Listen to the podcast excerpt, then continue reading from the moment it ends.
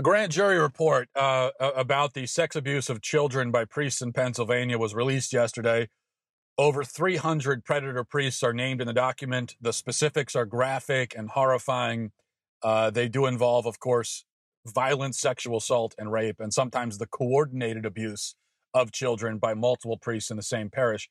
And of course, the opportunity for abuse, as we have seen in so many other cases, was furnished by uh, bishops and other church officials who either looked the other way or actively helped to cover up the crimes. Now, I want to mention just a few specific details from this report of specific crimes that occurred against children. And of course, I should warn you that these details are extremely, extremely disturbing and graphic, and certainly not suitable to listen to if you have kids in the room right now. So if that's the case, then turn off the video or the podcast, come back to it later. Uh, but I do think that we should look at a few of these examples just so we understand how evil this is. All right. In one case, um, a boy was forced to stand naked, posing like Christ on the cross, while priests took pictures of him and added them to a collection of child pornography that they produced and distributed on the campus of the church. Quite literally sounds like something from a horror movie. It sounds like something from. It sounds made up. It sounds fictional, but it's not.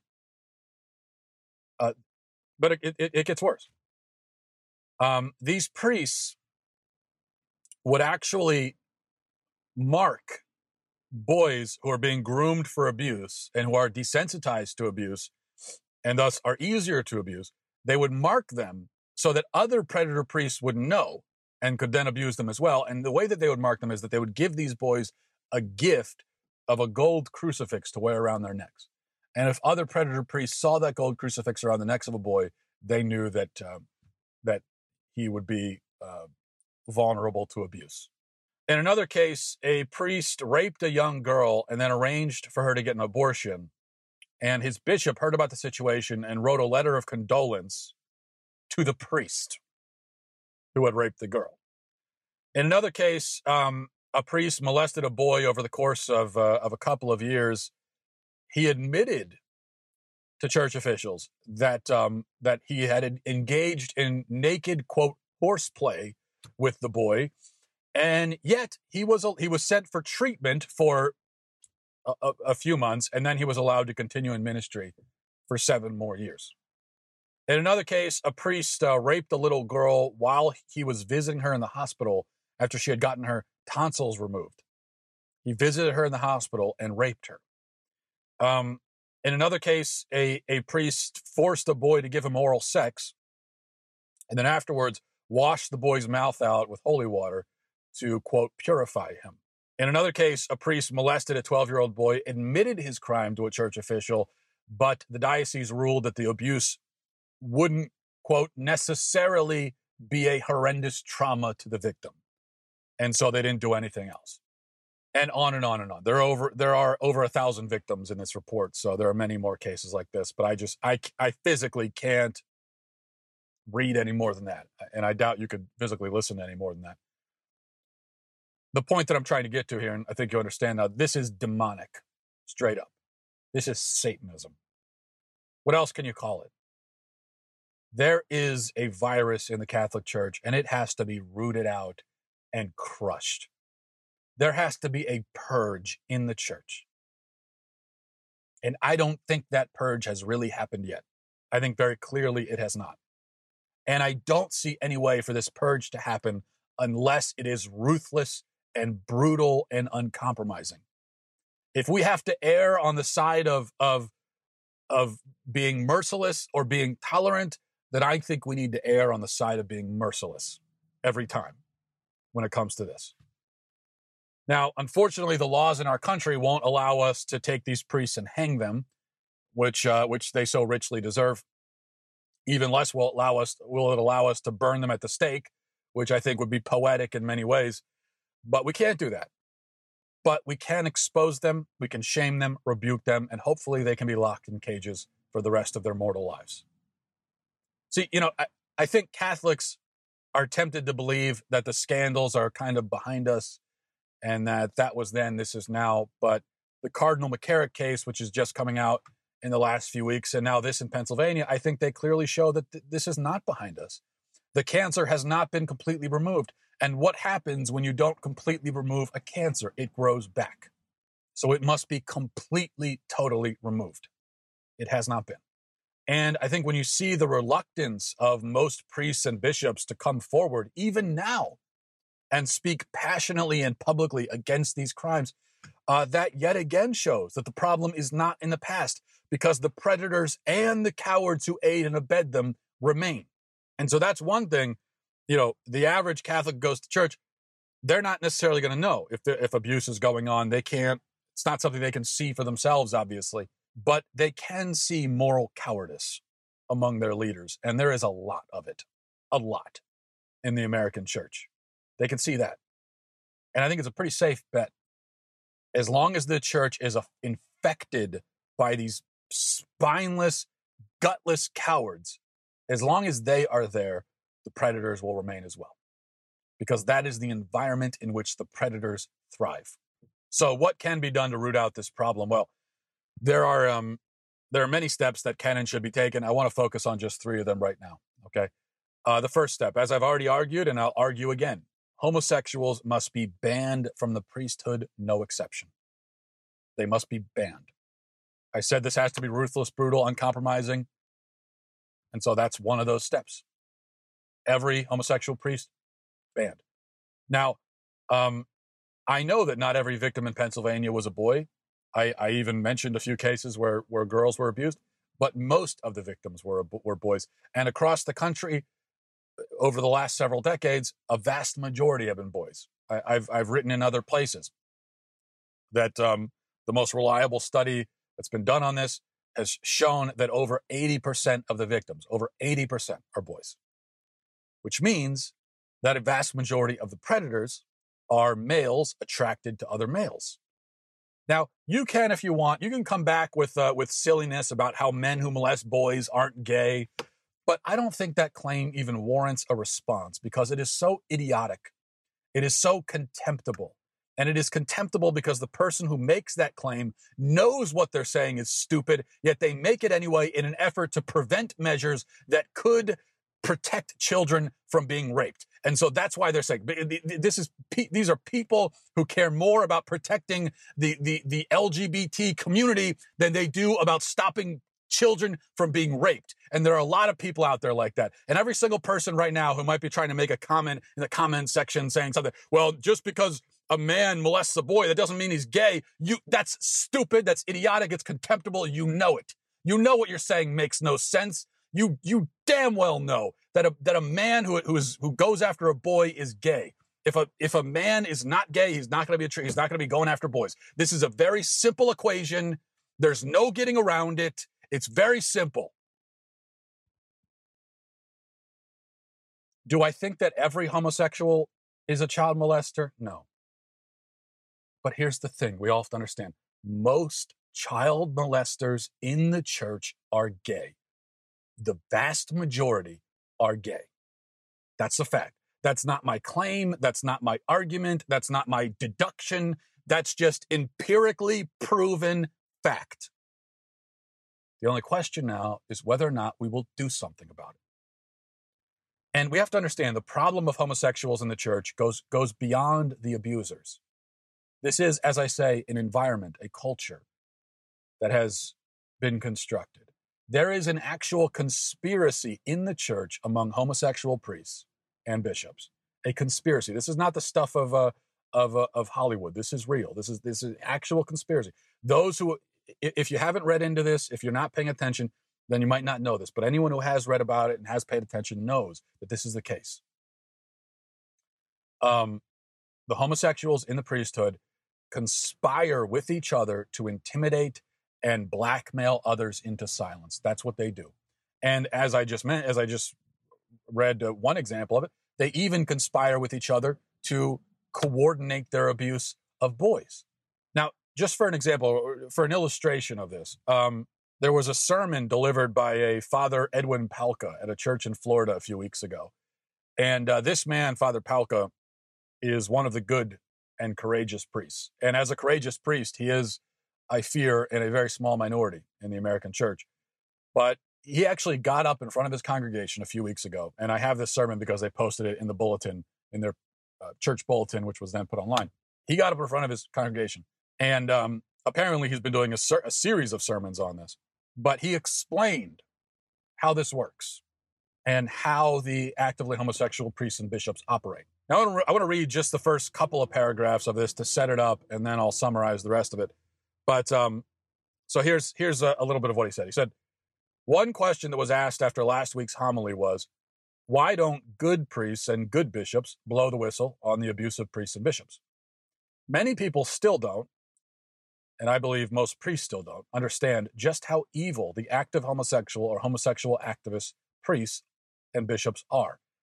Not understanding the extent of their depravity and wrongly thinking that they are simply normal men who just struggle with their sexual desires and sometimes might fail to remain chaste, but are really truly repentant when it happens and strive to confess their sins and do penance, they cannot possibly grasp the hellish depths to which the active homosexual clergy will go to persecute, lambaste, punish, humiliate, and blackmail anyone who stands in their way or threatens their way of life. Let me be clear the active homosexual priests and bishops treat their sexual mortal sin as if it is a good, and a God given good at that. If they even believe in God, something of which I am very doubtful, at least in the Catholic understanding of who God is. Nay, more than a good, they are convinced that it is the good. They will go to any, repeat, any length to force others to engage in it, to accept it, or to, at the very least, ignore it and pretend that it doesn't exist or that it's not harmful enough to mention or try to eradicate. They do not struggle with their disordered sexual desires as so many others do, but rather, rather they revel in them. With that as my premise, let me explain why few good priests and bishops will openly challenge their brother priests and bishops when it comes to this particular sin. And um, I won't read the rest of it verbatim, but he explains. He explains. He gives just one example of how this happens. Um, he explains that when when men enter into the seminary, as part of this process, they are um, asked to reveal a lot of very personal information about themselves, which makes sense. Um, it makes sense that, and this this is this is one thing that the church should be doing. It's like we need to know about this man who's coming in and wants to be a priest, and especially because he's about to take on he's about he's about to take on a huge amount of responsibility. He's going to be sacrificing quite a bit theoretically, and so they they need to know about it. Um, so he tells them a lot about their information a lot of information about, about, about themselves. And this information is kept in a file. Now, ostensibly, that file is is there for a good reason, so that he can be, you know, so that his um, superiors can can help him and, and and guide him, and they know what he struggles with, so they can kind of look out for him. That's the idea behind this file. And that file can grow as he continues to struggle with things and he makes mistakes and whatever things end up in the file. Um, well, now you see how what, what can obviously happen here. Now there is a file of very personal information about this man, and um, the homosexual priests and bishops can use that file to blackmail him. What's more, he gives one um, basically theoretical example, but an example that represents things that actually happens. So he he, he mentions um, one thing that um, that the active homosexual bishops can do to use this file against a priest. He mentions, okay, well, in fact, let me just read it. He says, Suppose a priest's uh, file reveals that as a teen, he was sexually abused by an adult male. As a result of this formative abuse, he struggled with homosexual desires as an adolescent and into his early adulthood, but always remained chaste. Once ordained as a priest, he spoke out fervently against the acceptance and promotion and legalization of homosexual activity and other sexual sins. His active homosexual bishop, knowing his past, makes him the Boy Scout chaplain, where he, he will be working closely with the bishop's hand picked and openly active homosexual lay diocesan scout leaders, hoping and even encouraging him to finally fall to his boyhood abuse induced homosexual desires and sexually abuse one or more of the scouts. While a continual perpetuation of this sin is most greatly desired by the homosexual bishop, even one close call is enough for a lifetime of blackmail. So you see what happens. They know the, the, the, darkest secrets of these priests, so they can use that against them to try to induce them into sin so they can then use it against them. This is a priest getting up in front of his congregation and re- revealing this. He has nothing. Let me, let me just tell you, he has nothing to gain by saying this. Nothing at all. He is putting everything on the line by saying this. So there is no reason to doubt him whatsoever. He has risked quite a bit. And this is in line with what other priests have in moments of candor said, whether anonymously or speaking out publicly, which rarely happens. But when they do, and they and they're they're honest about it, these are the kinds of stories we heard. There was another there's another example, maybe it was from uh, this priest or another that I recently heard, where um, uh, priests who are uh, actively gay and who have abused boys, they will seek out um, heterosexual priests for confession, and so they'll go, even though they're not they're they're not they're not uh, uh, they're not really repenting at all, but they'll go to confession and they will tell all of their horrible crimes to this heterosexual priest, knowing, and the only reason they do it is so that they know that now that priest can't go and tell anyone. Because according to church law, there is a seal in the confessional, and whatever you say in the confessional, the, the, the, the, the priest cannot ever repeat it to anyone, which is a rule that, of course, makes a lot of sense. Otherwise, nobody would ever go to confession. Um, but these homosexual priests will use that. They will use it like a weapon to seal other priests into silence. So these are the kinds of things that happen. Again, it is, it is just demonic. Uh, number two, what else can be done? The good priests and bishops have to come out and rebuke with righteous fury. Okay, they have to be heroes like like Father Palka. And even with it, and it's understood now that some of them are being blackmailed, they're being pressured, you know, horrible things are happening. But still, they need to come out like Father Palka and and and be heroes, be courageous. Even if it means they're going to be personally destroyed because their own secrets are going to come out. At a certain point, you got to do the right thing.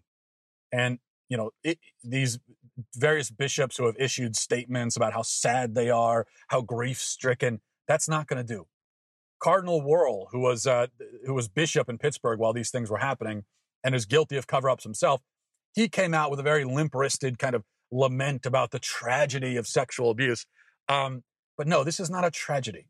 It is wickedness, straight from the pit of hell. That's what it is. It's not just a tragedy. It is it is wickedness from hell. And that's what needs to be said.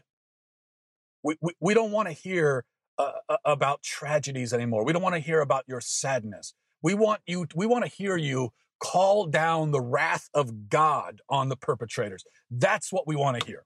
We want to hear fire and brimstone. We want you to show us if you're if you're a priest or a bishop, we want you to show us that you are disgusted and enraged by what's going on or else we'll suspect that you don't care or worse. I mean, I just don't. I, if you're a priest, eh, what? How could you even? How could you do anything but get up there on Sunday at, at the pulpit and just rail against this? As I say, fire and brimstone, righteous anger. That's what's needed now. Nothing else will do. Nothing else is going to solve it. And we have to name names.